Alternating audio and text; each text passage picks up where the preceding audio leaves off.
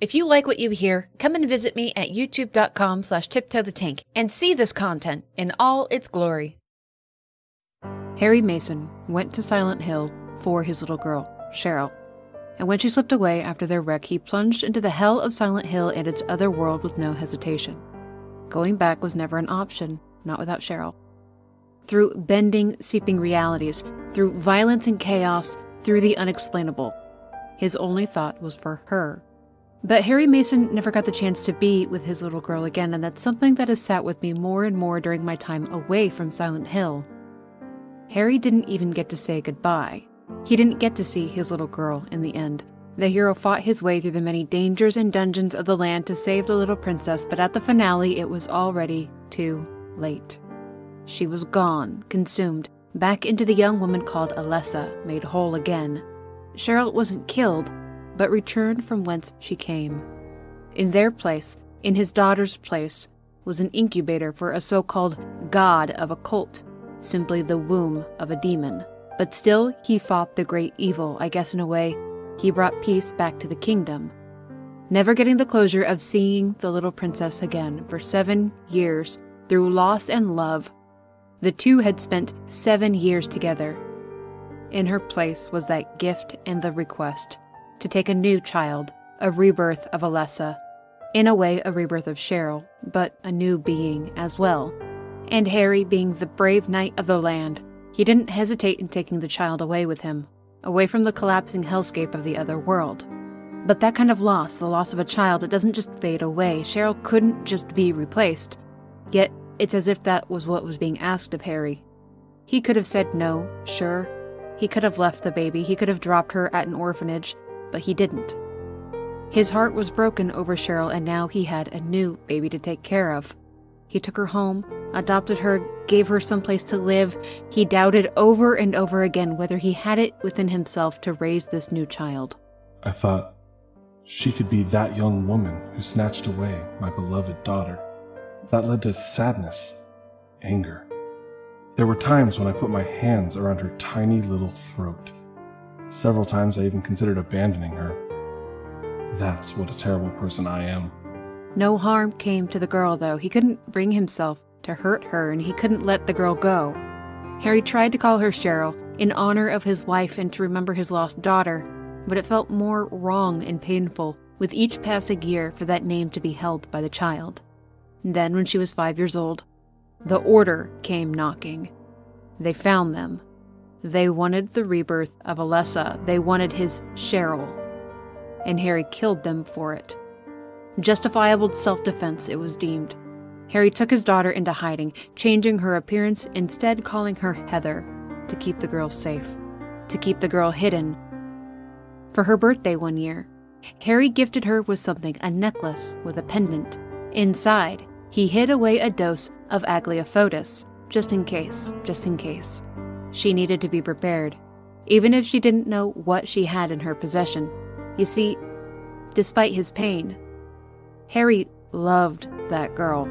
He raised her with love. He protected her as best as he could. His daughter, Heather Mason, the light of his life.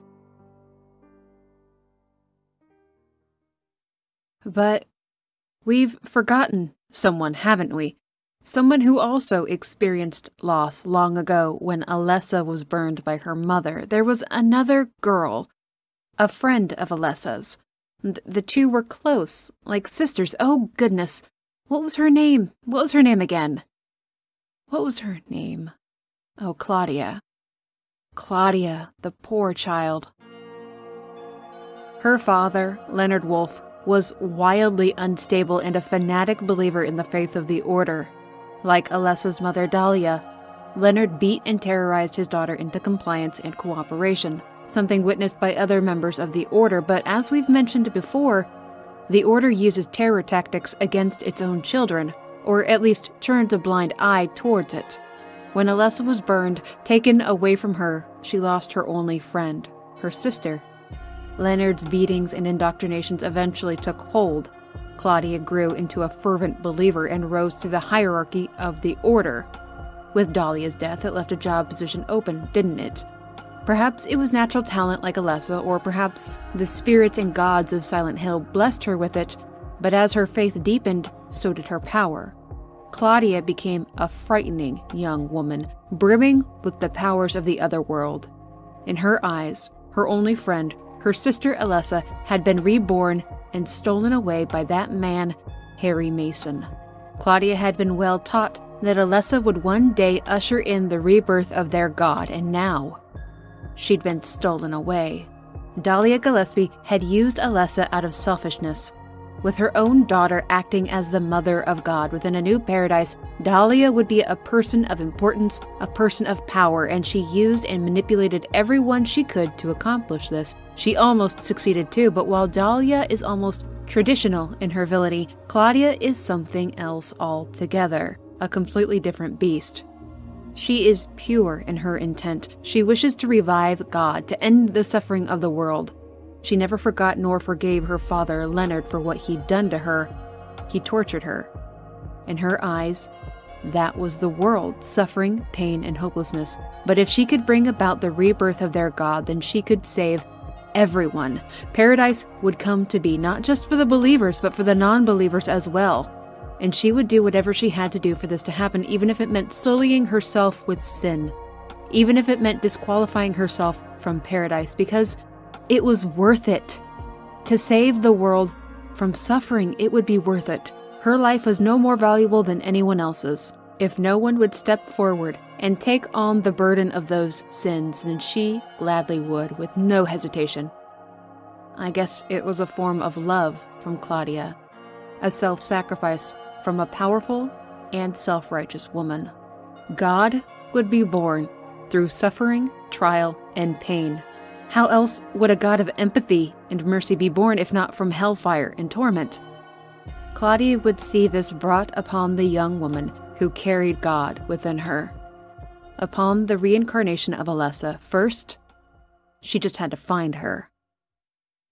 Seventeen years after that man Harry Mason stole the reincarnation of her friend Alessa, Claudia put her plans into motion, much to the chagrin of another member of the Order, a priest named Vincent Smith. Claudia and Vincent had known each other since they were children. Vincent grew into a materialistic, selfish coward of a man who used his position within the church to dip into the donation box. He also apparently finds himself, well, just hilarious and has a perfectly punchable weasel face. In fact, Vincent knew well just how horribly Leonard Wolf abused his daughter. It had been burned into his mind, and he He knew that the crazy old hag Dahlia Gillespie had indoctrinated her for years before her death. But if Claudia succeeds, say she manages to get Heather into Silent Hill and the other world, say she can bring about the rebirth of God and usher in the apocalypse and paradise, well, that would be really inconvenient for Vincent. Sure, he serves God in his own way, sure, sure, sure, sure, sure. But ending the world doesn't really gel with his pleasure schedule, so he will act as a force against Claudia. Vincent and Claudia seem to have a complicated relationship. He quite seems to personify everything Claudia would perceive as wrong with the world. The two seem like quite polar opposites, though Vincent has little fear of confronting Claudia verbally, questioning her beliefs, arguing with her, and asking her to explain complicated reasonings. He knows she's powerful and dangerous, so he never pushes too far. Other members of the Order speak in hushed tones of Claudia, of their fear of her. They also speak in hushed tones over Vincent's greed and worldliness, but it's quite interesting that Vincent and Claudia would be so willing to challenge one another. Vincent will do whatever he can to stop Claudia's plan, but he's a smart guy. He won't do it himself, no intervention unless the situation becomes dire. Instead, he will leave that to the young woman Claudia is seeking out. Perhaps in his own way, he can help her along. Stop this nonsensical and inconvenient God resurrection Claudia is so intent on. Perhaps if he plays his game properly, Claudia and this supposed Holy One will be taken care of by the end of this. Gosh, Claudia is a dangerous woman and obsessed with her mission. It would be really unfortunate if Vincent got in the way of that, wouldn't it? As said before, seventeen years after Harry Mason took the new child from the other world of Silent Hill, Claudia put her plans into motion. She would be about twenty-nine to thirty years old at this point. She didn't send a posse of cultists after the girl, though. She wasn't so foolish to think that a mob would work on the Mason family. It's too loud, too risky. Instead, she went a very rational, sneaky route. She hired herself a private detective. Enter P I Douglas Cartland, a man with a tragic past who has only himself to blame for it, though, at least in his later years, he's fully aware of this and bears a great deal of guilt for it. Douglas was once a detective. After he retired, his wife passed on, and his only child, his son, decided to rob a bank in an attempt to alleviate financial hardships on the household. Though, as he speaks of it, he was hardly a good husband or a good father. Alone in the world and with nothing else to do with his time, he became a private investigator. He's quite good at what he does, because tracking down Heather Mason didn't really seem to be a burden on the man. Douglas tracks down a seventeen-year-old Heather Mason at a shopping mall, where she is alone, separated from her father, Harry Mason, though he gives her space for some time. When we first meet our girl Heather, she's in a terrible dreamscape reality, what we would recognize as a fledgling other world creeping into her dreams. It's the Lakeside Amusement Park. Remember that place where in Silent Hill one we totally saved Sybil Bennett's life as Harry Mason seventeen years prior? Well, now Heather is dreaming of it in its modernized version, and somehow, it's even worse than the otherworld version of the amusement park from seventeen years ago. It's more infested with monsters and beasts. The presence of it is tangible, even in a dream. And it would seem that as soon as Douglas found Heather, he informed Claudia Wolf. The strength of this dream, the quick cascade of the other world over Heather, means Claudia is nearby. Though Heather manages to wake up, sitting in an eerily quiet burger joint devoid of people, with a foreboding red light flooding into the room. We get our first insight into the family dynamic of the Mason family when Heather immediately exits the restaurant and goes for a payphone to call her father. She has a silly smile on her face when they talk, and Heather made the call just to update him on her location and that she's headed home. She didn't get something that he'd asked her to pick up, but it's clearly not a big deal. She chuckles through the call and ends it with, "I love you too, Dad." And those were good words to end that call with. Wouldn't you agree? Private Investigator Douglas decides that now is the time to make his presence known to Heather, probably at the behest of Claudia. Though Douglas doesn't really know exactly who it is that he's working for. When he approaches the young woman, he tells her that he has information about her birth, which isn't untruthful, it's just not the whole truth, unbeknownst to Douglas. He probably thought that such tantalizing information, a real-world clickbait line like, "This is very important, it's about your birth," would reel the girl right in, but oh boy, it really, really didn't. Heather promptly rejects Douglas's clickbait and decides to put distance between herself and him. Smart girl. Don't talk to strangers is relevant in some form at all ages. It's of course forbidden for a man to enter a woman's bathroom, so in she goes, but take a look at that symbol on the bathroom mirror. That almost looks like the Seal of Metatron, doesn't it, from the first game? Well, not quite. The symbol's a bit more complicated. It's the Halo of the Sun. It's a symbol commonly used within the Order. It acts as a save point, yes, but to be more on-brand, it's a point of remembrance for Heather, where small parts of Alessa return to her memory. These memories also cause her some pain, headaches, and discomfort. The Halo of the Sun is also a place of resurrection and travel. This symbol was also all around Silent Hill four, though admittedly at the time, I didn't know what this was. I didn't know who Valtiel was, but more on our favorite dark deity later. Anyways, out the bathroom window Heather continues, "Good job, kid," though she has to make her way back in through another door to pass through the shopping mall. And inside, looks a bit gross, doesn't it? The floors are quite dirty, the walls aren't being well kept. This doesn't look like the most tidy of shopping malls, or something is slowly happening. It's hard to say, but the filth of this place is obvious, and most of the shops are closed down. Security panel doors are locked up, so how long was she out in that burger joint? Why didn't anyone wake her? Where are all the people? It's, well, something here is just not quite right, is it? Though, much like her father, Heather is quite fearless in her journey onwards. There is one shop with an open door and the security panels up a bit, so in she goes. First noticing the gun. Why is there a gun on the ground in this boutique? Oh. Oh. Well, that was a stupid question, wasn't it? If it isn't Clubby Hand Boy from the Otherworld Dream, hmm. Seems more of Claudia's influence is spreading. But the full strength of the other world isn't upon her yet. Heather does what any rational person would do, and she starts shooting. Thankfully, it brings the thing down. There was violent and disturbing beasts in the dream she fell into back at the burger place, but this is very much a form of reality. At least, Heather is awake and exists here, killing this thing. It was the first time she's killed something. In the dark back halls of the shopping center, the young woman tries elevators and doors, trying to find a way out, but either the doors are jammed, locked, or the elevators are broken. There's only a few ways forward from this place. Beasts are starting to appear in the hallways, and there's another Halo of the Sun.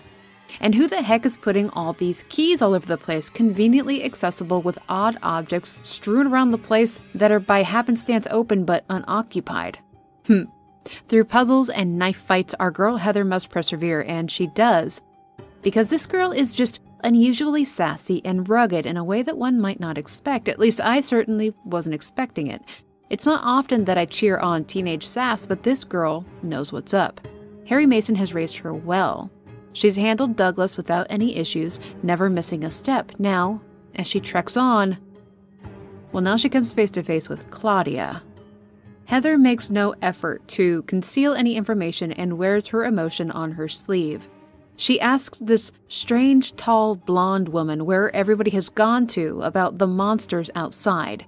And much like Dahlia did to Harry, Claudia speaks in weird riddle sentences that don't really have any context and don't make any sense to Heather. They've come to witness the beginning, the rebirth of paradise despoiled by mankind. We can piece together and decipher it, but what is this supposed to mean to Heather? Surely Claudia would know that it sounds of nonsense. Heather doesn't seem to care about her riddle speak, even asking, "Who cares?" when Claudia introduces herself. But we have to remember, Claudia hasn't lived a worldly life. Her own behavior is very normal to herself. She probably wouldn't have anticipated the reincarnation of Alessa, the mother of God, to have so much attitude. But as Claudia divulges some veiled information regarding Heather's power and the descent of the Otherworld, those those minor head pains that she's been experiencing at the Halo of the Sun, well, now they bring her down with piercing pain. Something within her, memories of the life of Alessa, are beginning to stir. It's not pleasant when this happens. Claudia leaves, fair enough. Heather just wants to go home. Everything seems to be going back to normal in the back hallways. At least the elevator is working, right?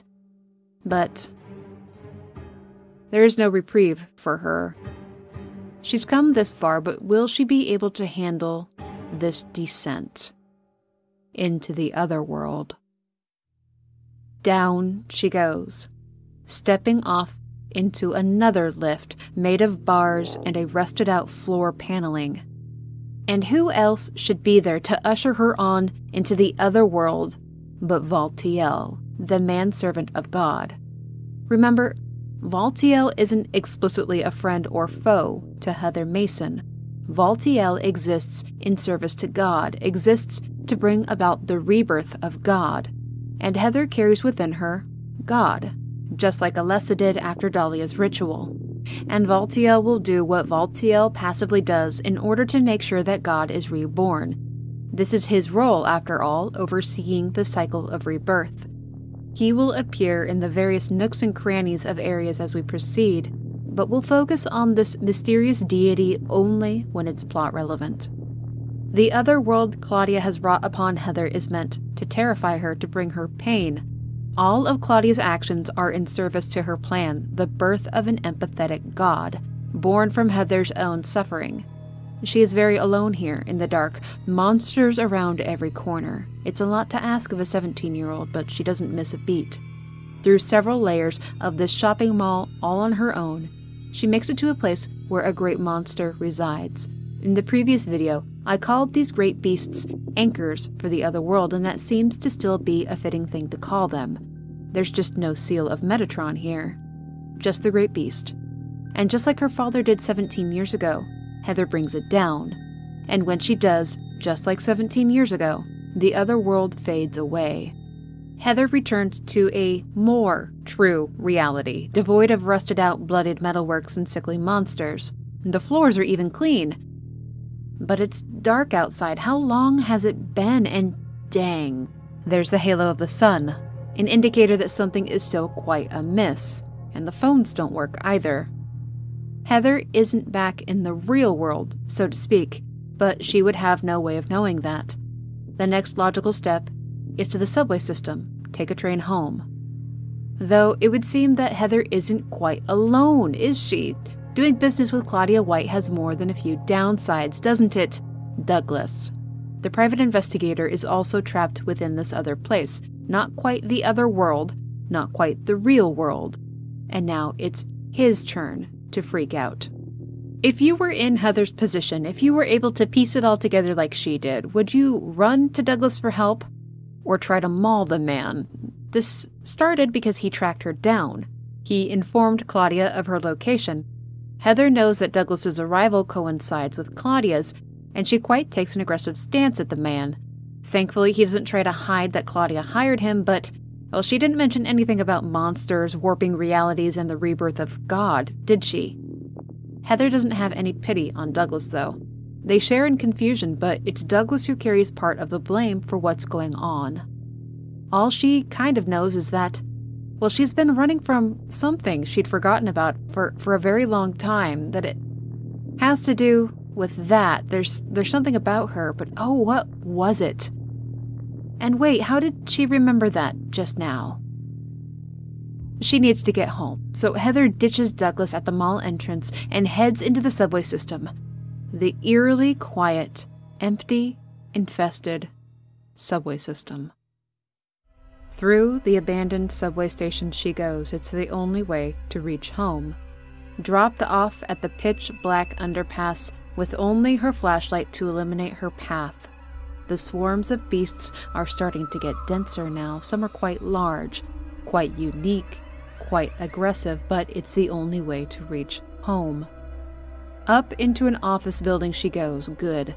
There will definitely be a way out here, back to the street, but it's so dark here too. And why doesn't the elevator work?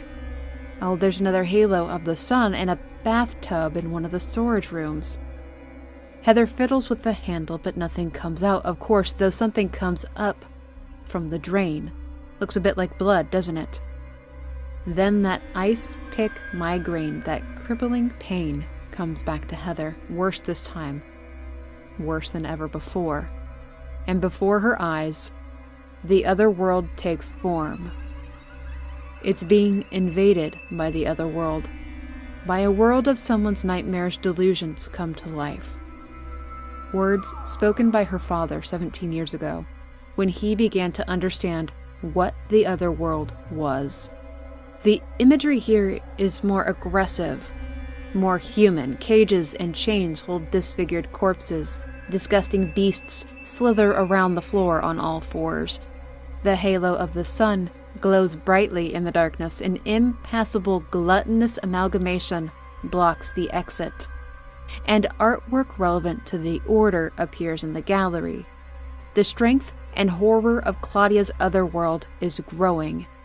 And as if things couldn't get any worse, Vincent Smith shows up.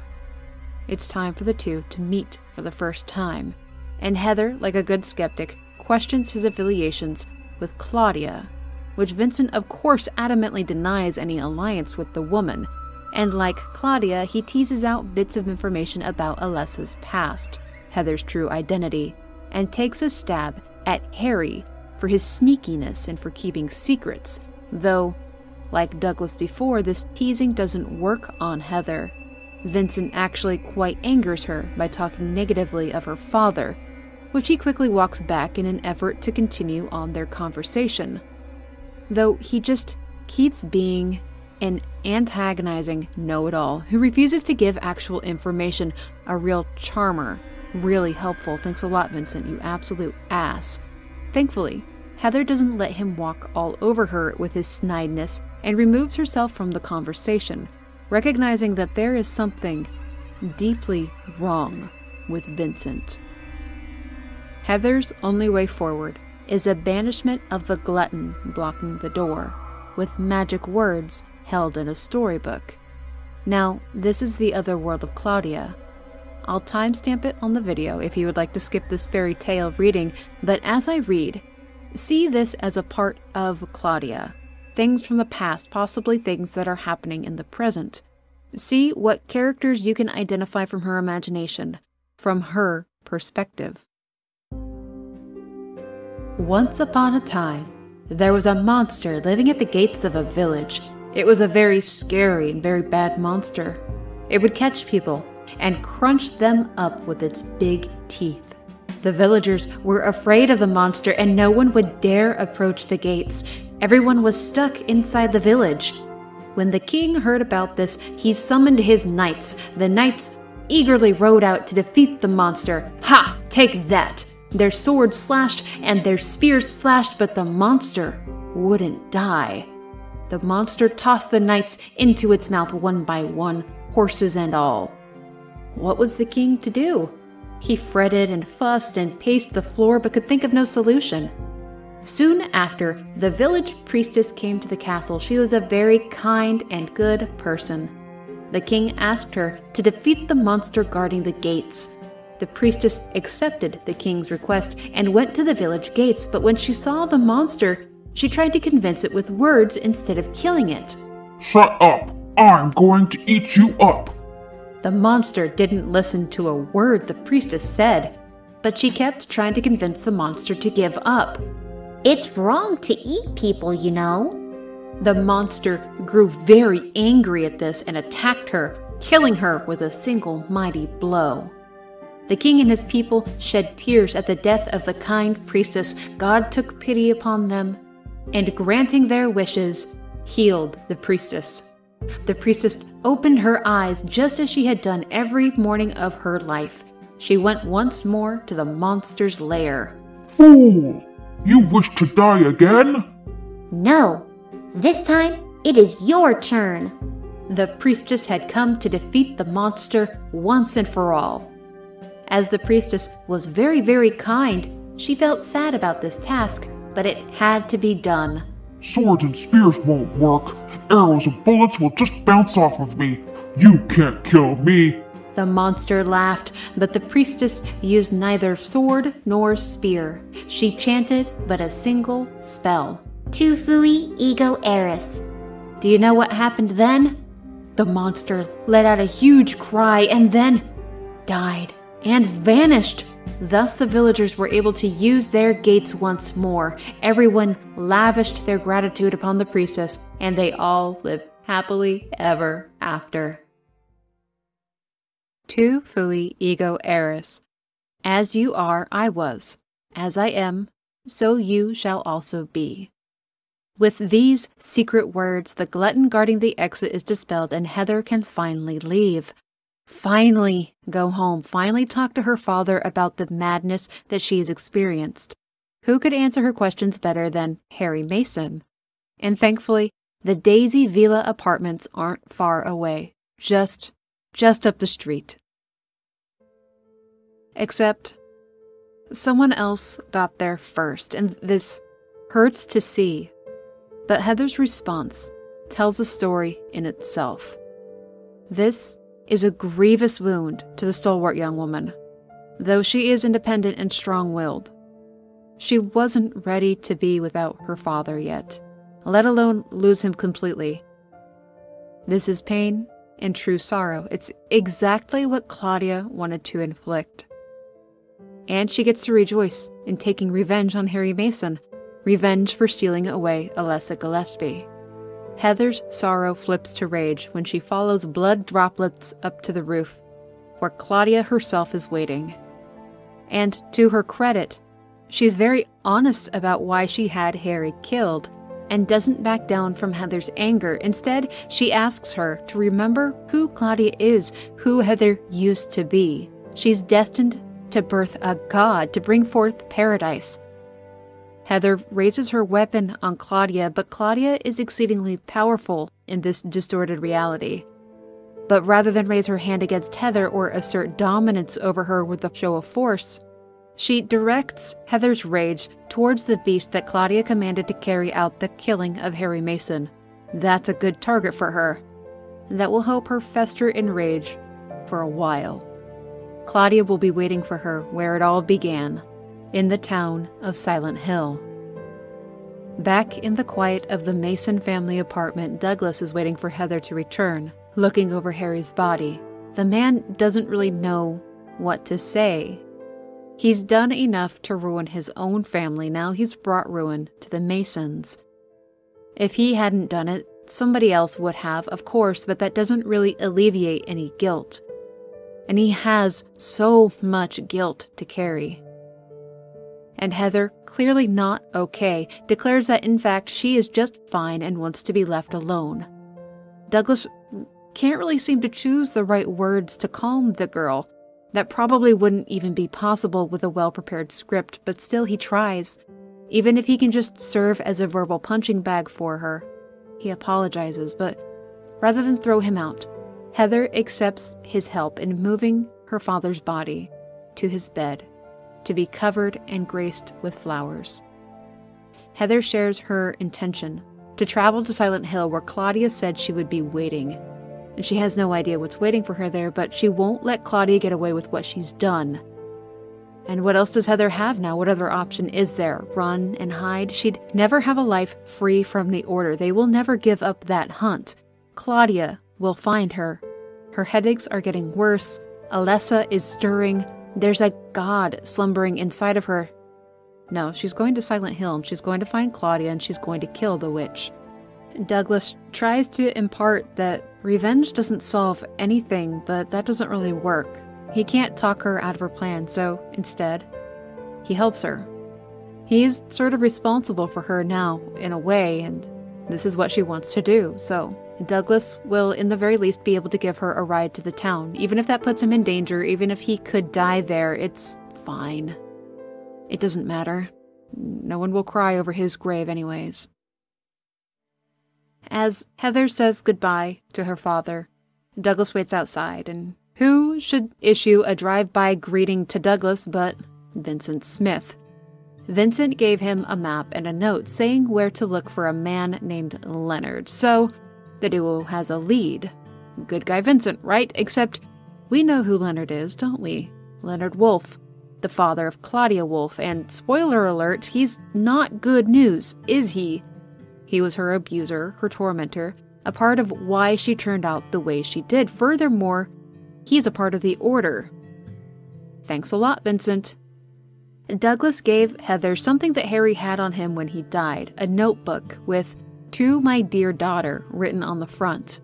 Harry never told Heather the full, true story of her birth. It was probably to keep the girl safe, to give her a normal life, keep her as unshackled to the past as possible.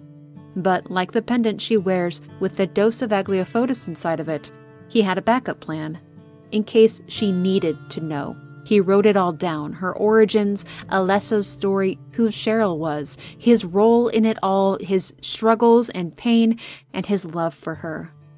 Heather is trying to remember Alessa's life, the dormant god within her, trying to remember it as a part of her own story. Those memories slumber within her, but she can't quite reach them yet. Silent Hill is in a familiar state, foggy, devoid of people, sporadically littered with monstrosities. We traveled these exact streets with Harry Mason not so long ago. It seems not a lot has changed in seventeen years, has it? After going deeper into old uh, Team Silent literature and spending more time with the characters of the series, I think my initial understanding of this fog world was underdeveloped or just wrong. And I love it when this happens because it means that there's something even deeper to the lore of the game than I initially thought. There's more potential to it. So rather than being linked intrinsically to the Order, the fog world is more tied to the spiritual strength of the land, something that can exist without the work of the Order to fuel it. An individual can walk this fog world should their pain, their trauma, violence, et cetera be compelling enough to attune them into it. It's the frightening other world that acts as the full strength of its anchor point. Think Alessa, Walter Sullivan, and Claudia, all linked to the Order, but, as we'll see another time, wink wink, you don't have to be a part of the Order and their belief system to bring about the descent of the other world. But back to Douglas and Heather for now. Douglas departs to search for Leonard Wolf's home. Heather splits off to search the Brookhaven Hospital. Now, when Alessa was burned, she was taken to and stored within Alchemilla Hospital. Brookhaven Hospital serves as more of a psychiatric treatment facility, and it doesn't seem like it was the healthiest of places to be. I have a few questions in regards to Brookhaven, the first of which being, was this a bit of a dumping ground for the Order to get rid of problematic parishioners? If so, were the doctors and higher-ups within Brookhaven complicit? Leonard Wolf was a patient here. It was suspected that he was schizophrenic, and while typically calm and manageable, he had violent outbursts and was prone to obsessive ideations. Another prominent patient here was a man named Stanley Coleman, who's a real just quote-unquote funny mystery. Stanley writes letters to Heather, though not in a past tense sense, but rather in a present tense. Heather never sees Stanley, at least not while he's alive, yet he writes as though he's in observation of her while she's in the hospital.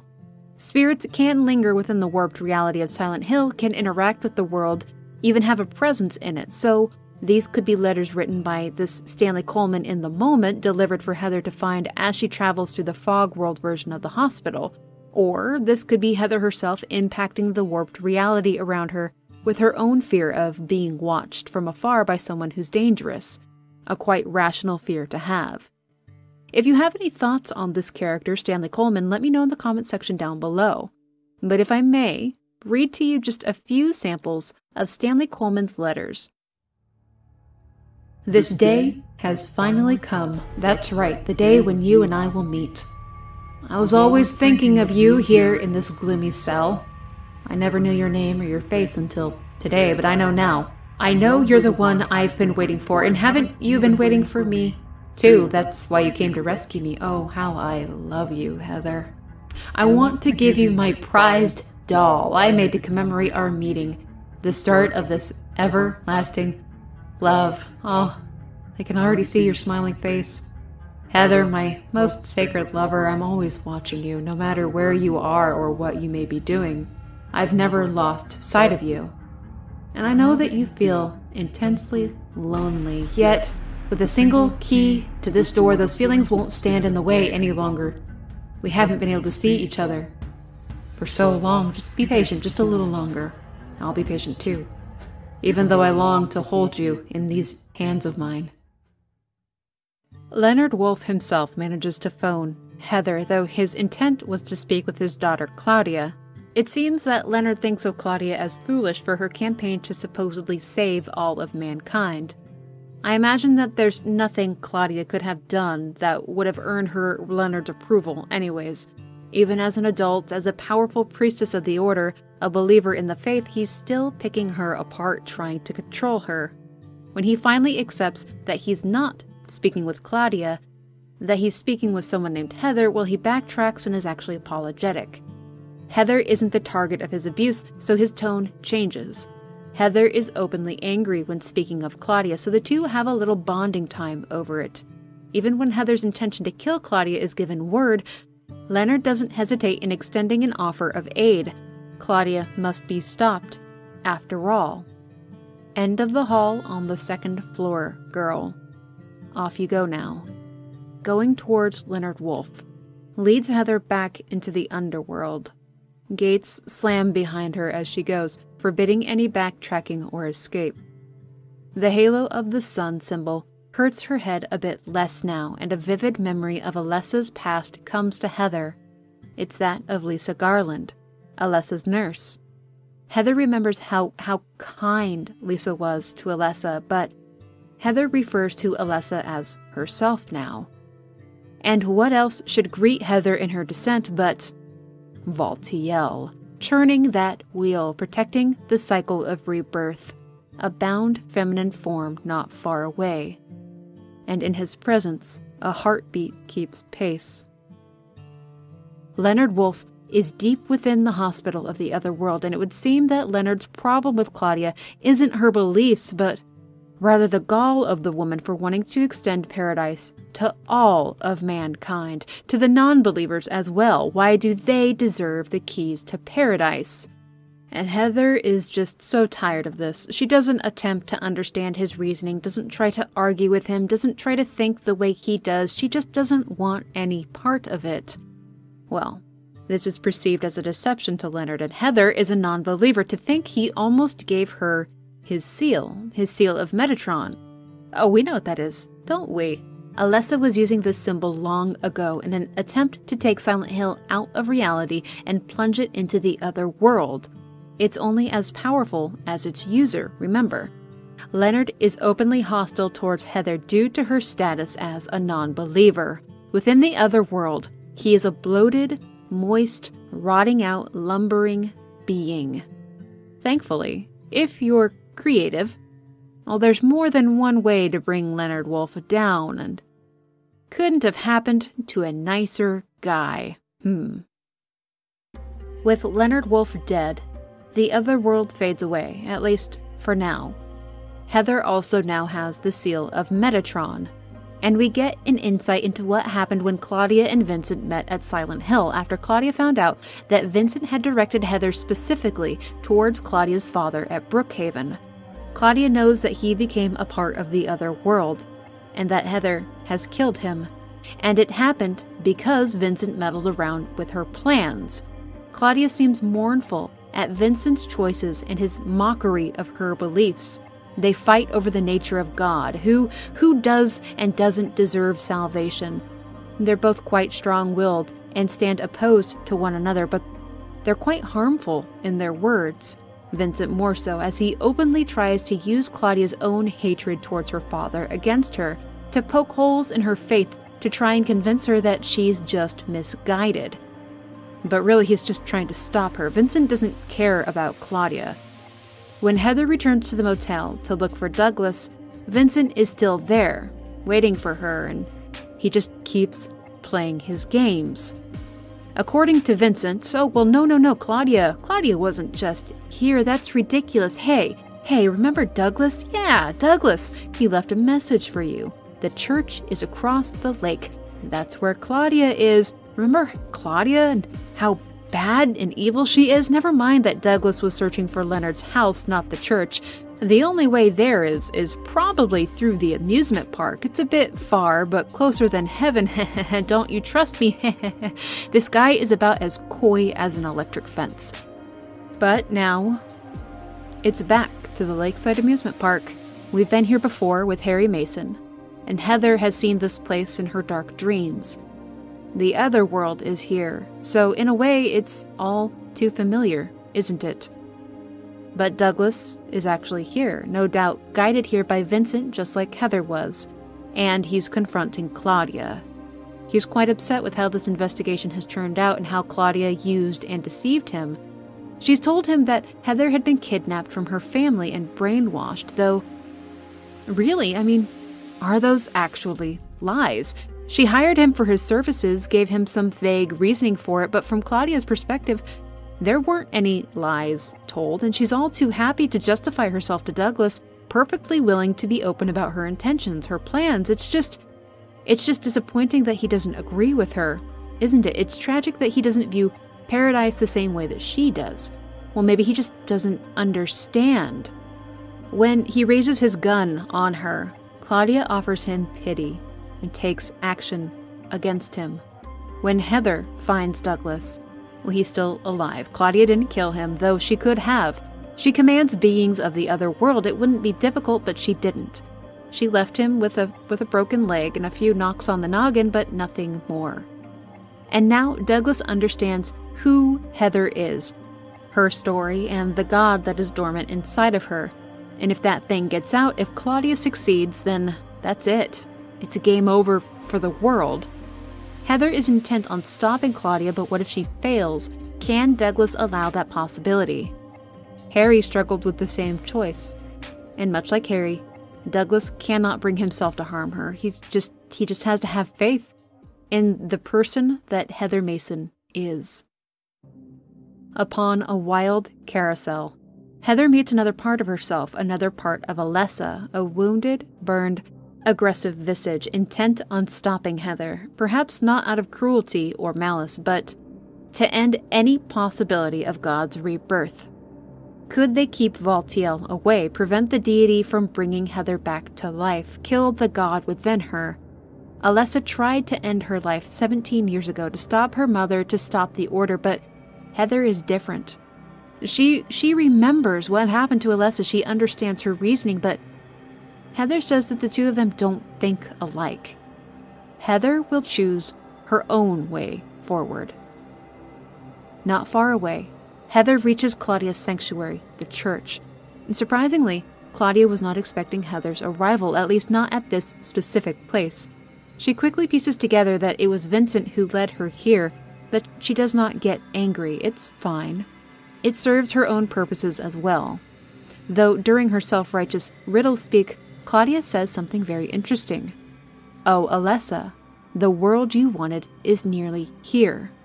Dahlia had a direct hand in Claudia's education before she was killed. Within this church, Alessa is depicted as a saint, despite Alessa's wish to stop the god within her, to end the Order, and to take her own life. Alessa was used as propaganda, and Claudia bought into it completely. Heather takes on a different tone, posing as Alessa, saying that she does not, in fact, want this. Claudia buys into her charade quite quickly, with almost a desperation. She's, she's missed Alessa. She still views her as a sister, and Claudia has lived a very, very lonely life. But even her desire for Alessa's return isn't enough to turn her away from her faith when Heather denounces what she's doing, when she defies Claudia's faith. Abdominal pains begin to overtake Heather. It would seem that there's a little god preparing to be born inside of her. And Heather is brimming with hatred for Claudia. It's all going according to plan, just a little while longer. Within the church library, Heather meets the Snake Vincent one last time. He sort of fesses up to being a part of the Order, that he disagrees with Claudia for his own personal reasons, and that he really does want to help Heather along to accomplish his own goals. It would be inconvenient and unpredictable if she succeeded, and he didn't want to do his own dirty work in stopping Claudia because, well, well, he actually has a pretty good reason. He doesn't have powers like he thinks Heather does, like he knows that Claudia does. He would get torn to shreds. He's a self-serving ass and a liar. He's just being a bit more honest about it now. To throw the moral compass of Heather's accusations against him, he plays one more game. "Don't stand there looking so smug. You're the worst person in this room. You come here and enjoy spilling their blood and, and listening to them cry out. You feel excited when you step on them and I feel snuff attacked. out their lives." "Are you talking about the monsters?" "Monsters? They look like monsters to you?" "Oh, no." "Excuse me?" "Don't worry. It's just a joke." God, he has so many teeth that I wish I could just punch right out of his fucking face. This, I think, is really just Vincent playing his games to keep Heather off balance and uncertain. He believes the Seal of Metatron will stop Claudia, but, well, we'll see about that. Before reaching Claudia within the church, Heather gets a final tour through the other world to relive memories of Alessa and even her father. All is laid out before her to prepare her for what Claudia is doing, though upon reaching the center of the church, it would appear that Vincent got here first. What unfolds is really Vincent trying to call a spade a spade. He drops his pretty speak and weird fake emotions to put pressure on Claudia in this final moment, to reason with her, to stop her. This place they now walk is the creation of Claudia, not God. How could she presume to know the will of God? Has she forgotten that money, something that she so despises, is why she has this church in the first place? When Heather interrupts their spat, Vincent commands Heather to kill Claudia. Interesting that, as well as Vincent knew Claudia, he would not have expected her to literally stab him in the back. It's time now for Claudia and Heather to have their final conversation before God is reborn. Though Heather, or Alessa as Claudia calls her, didn't willingly agree to this process, that's of no consequence. Her consent is not required to birth the God. She nurtured the God with hatred. To Claudia, it is sympathy for all mankind, which will be born from this pain and suffering. The perfect God in eternal paradise. Not for Claudia, she knows. She knows that she is too tainted with sin. But that's okay, it's not for her. She does not deserve mercy for the pain that she's caused Heather. Vincent beckons to Heather to use the Seal of Metatron, their trump card. They will win this day for sure, and it will stop this madness. Use the seal. Leonard Wolf said it would work. The Seal of Metatron is only as powerful as its wielder. The seal, not a talisman with the seal on it. Heather is not Alessa, nor is she Claudia, and she certainly doesn't have the power of a god. She's just the incubator for it. This talisman itself isn't going to do anything against anyone here. Vincent's life ends with a grand failure. Now alone with Claudia Wolf, the god within Heather begins to awaken. Claudia has waited for this moment, for this exact moment, for so long, just to witness Judgment Day. Heather is able to get herself together, but only for a very brief time. That god is waking up, and it's happening quickly, so to give in or to fight, how do you so choose to proceed? Around her neck, Heather still wears her pendant, and within is the Aglaophotis that Harry planted so long ago. Consuming the Aglaophotis makes Heather retch and heave on the ground. A very concerning turn of events for Claudia, who has no idea what she just did. Heather manages to puke up the fetus of the god. The girl even goes in for a well-placed stomp before Claudia pushes her aside and picks up what she sees as God, and Claudia cannot abandon her mission. She'll do whatever she must to deliver mankind unto paradise, so she will birth God instead. She consumes the fetus and allows God to begin feasting upon her from the inside out. I'll give you a moment. Who do you think is going to pop out of that hole? Oh, of course, it's Valtiel. The rebirth is at hand. The manservant of God must attend to her. Heather pursues them into the birthing room of God, where Valtiel is preparing her, as is his purpose. The half-formed God has consumed Claudia. Though it was once a part of Alessa and Heather, the mother of God will find no safety here. As Harry Mason did seventeen years ago now, Heather Mason takes up a physical fight against this newly formed god. It is not the demon from seventeen years ago, the form that Alessa imagined God would take, but a feminine being bearing a resemblance to Alessa.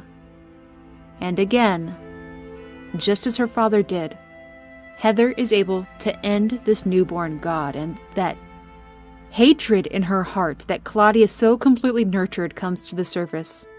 She stomps and kicks this ugly, dirty thing, and all the emotion that she's had to keep bottled up to reach this point can finally, finally come to the surface. It's such a burden to bear, especially for someone so young. And she did it. She defeated Claudia. She stopped the rebirth, that she can pick herself up afterwards. To, to move forward. It's a testament not only to her own strength, but to the upbringing that she had. Back in the amusement park, it seems that things are returning to normal in Silent Hill, or at least as normal as they can be. Heather's tears are gone, and she walks up to the injured Douglas, holding a knife out as though she's going to stab him, but instead just boos at him like, like it's a bad joke. It seems that the young woman is trying to cover up her emotions, play it off like everything is a-okay, the good guys won, it's time to go home. And she decides that she doesn't want to go by Heather anymore. That was the name they used while she was hidden away from the world. Instead, she'll go by Cheryl. We don't get any closure, no ending credits showing a recovering, well-adjusted Cheryl Mason in the future. All we can hope is that our girl got help, that she found stability, that she found a way forward in life, and that she was able to leave Silent Hill behind.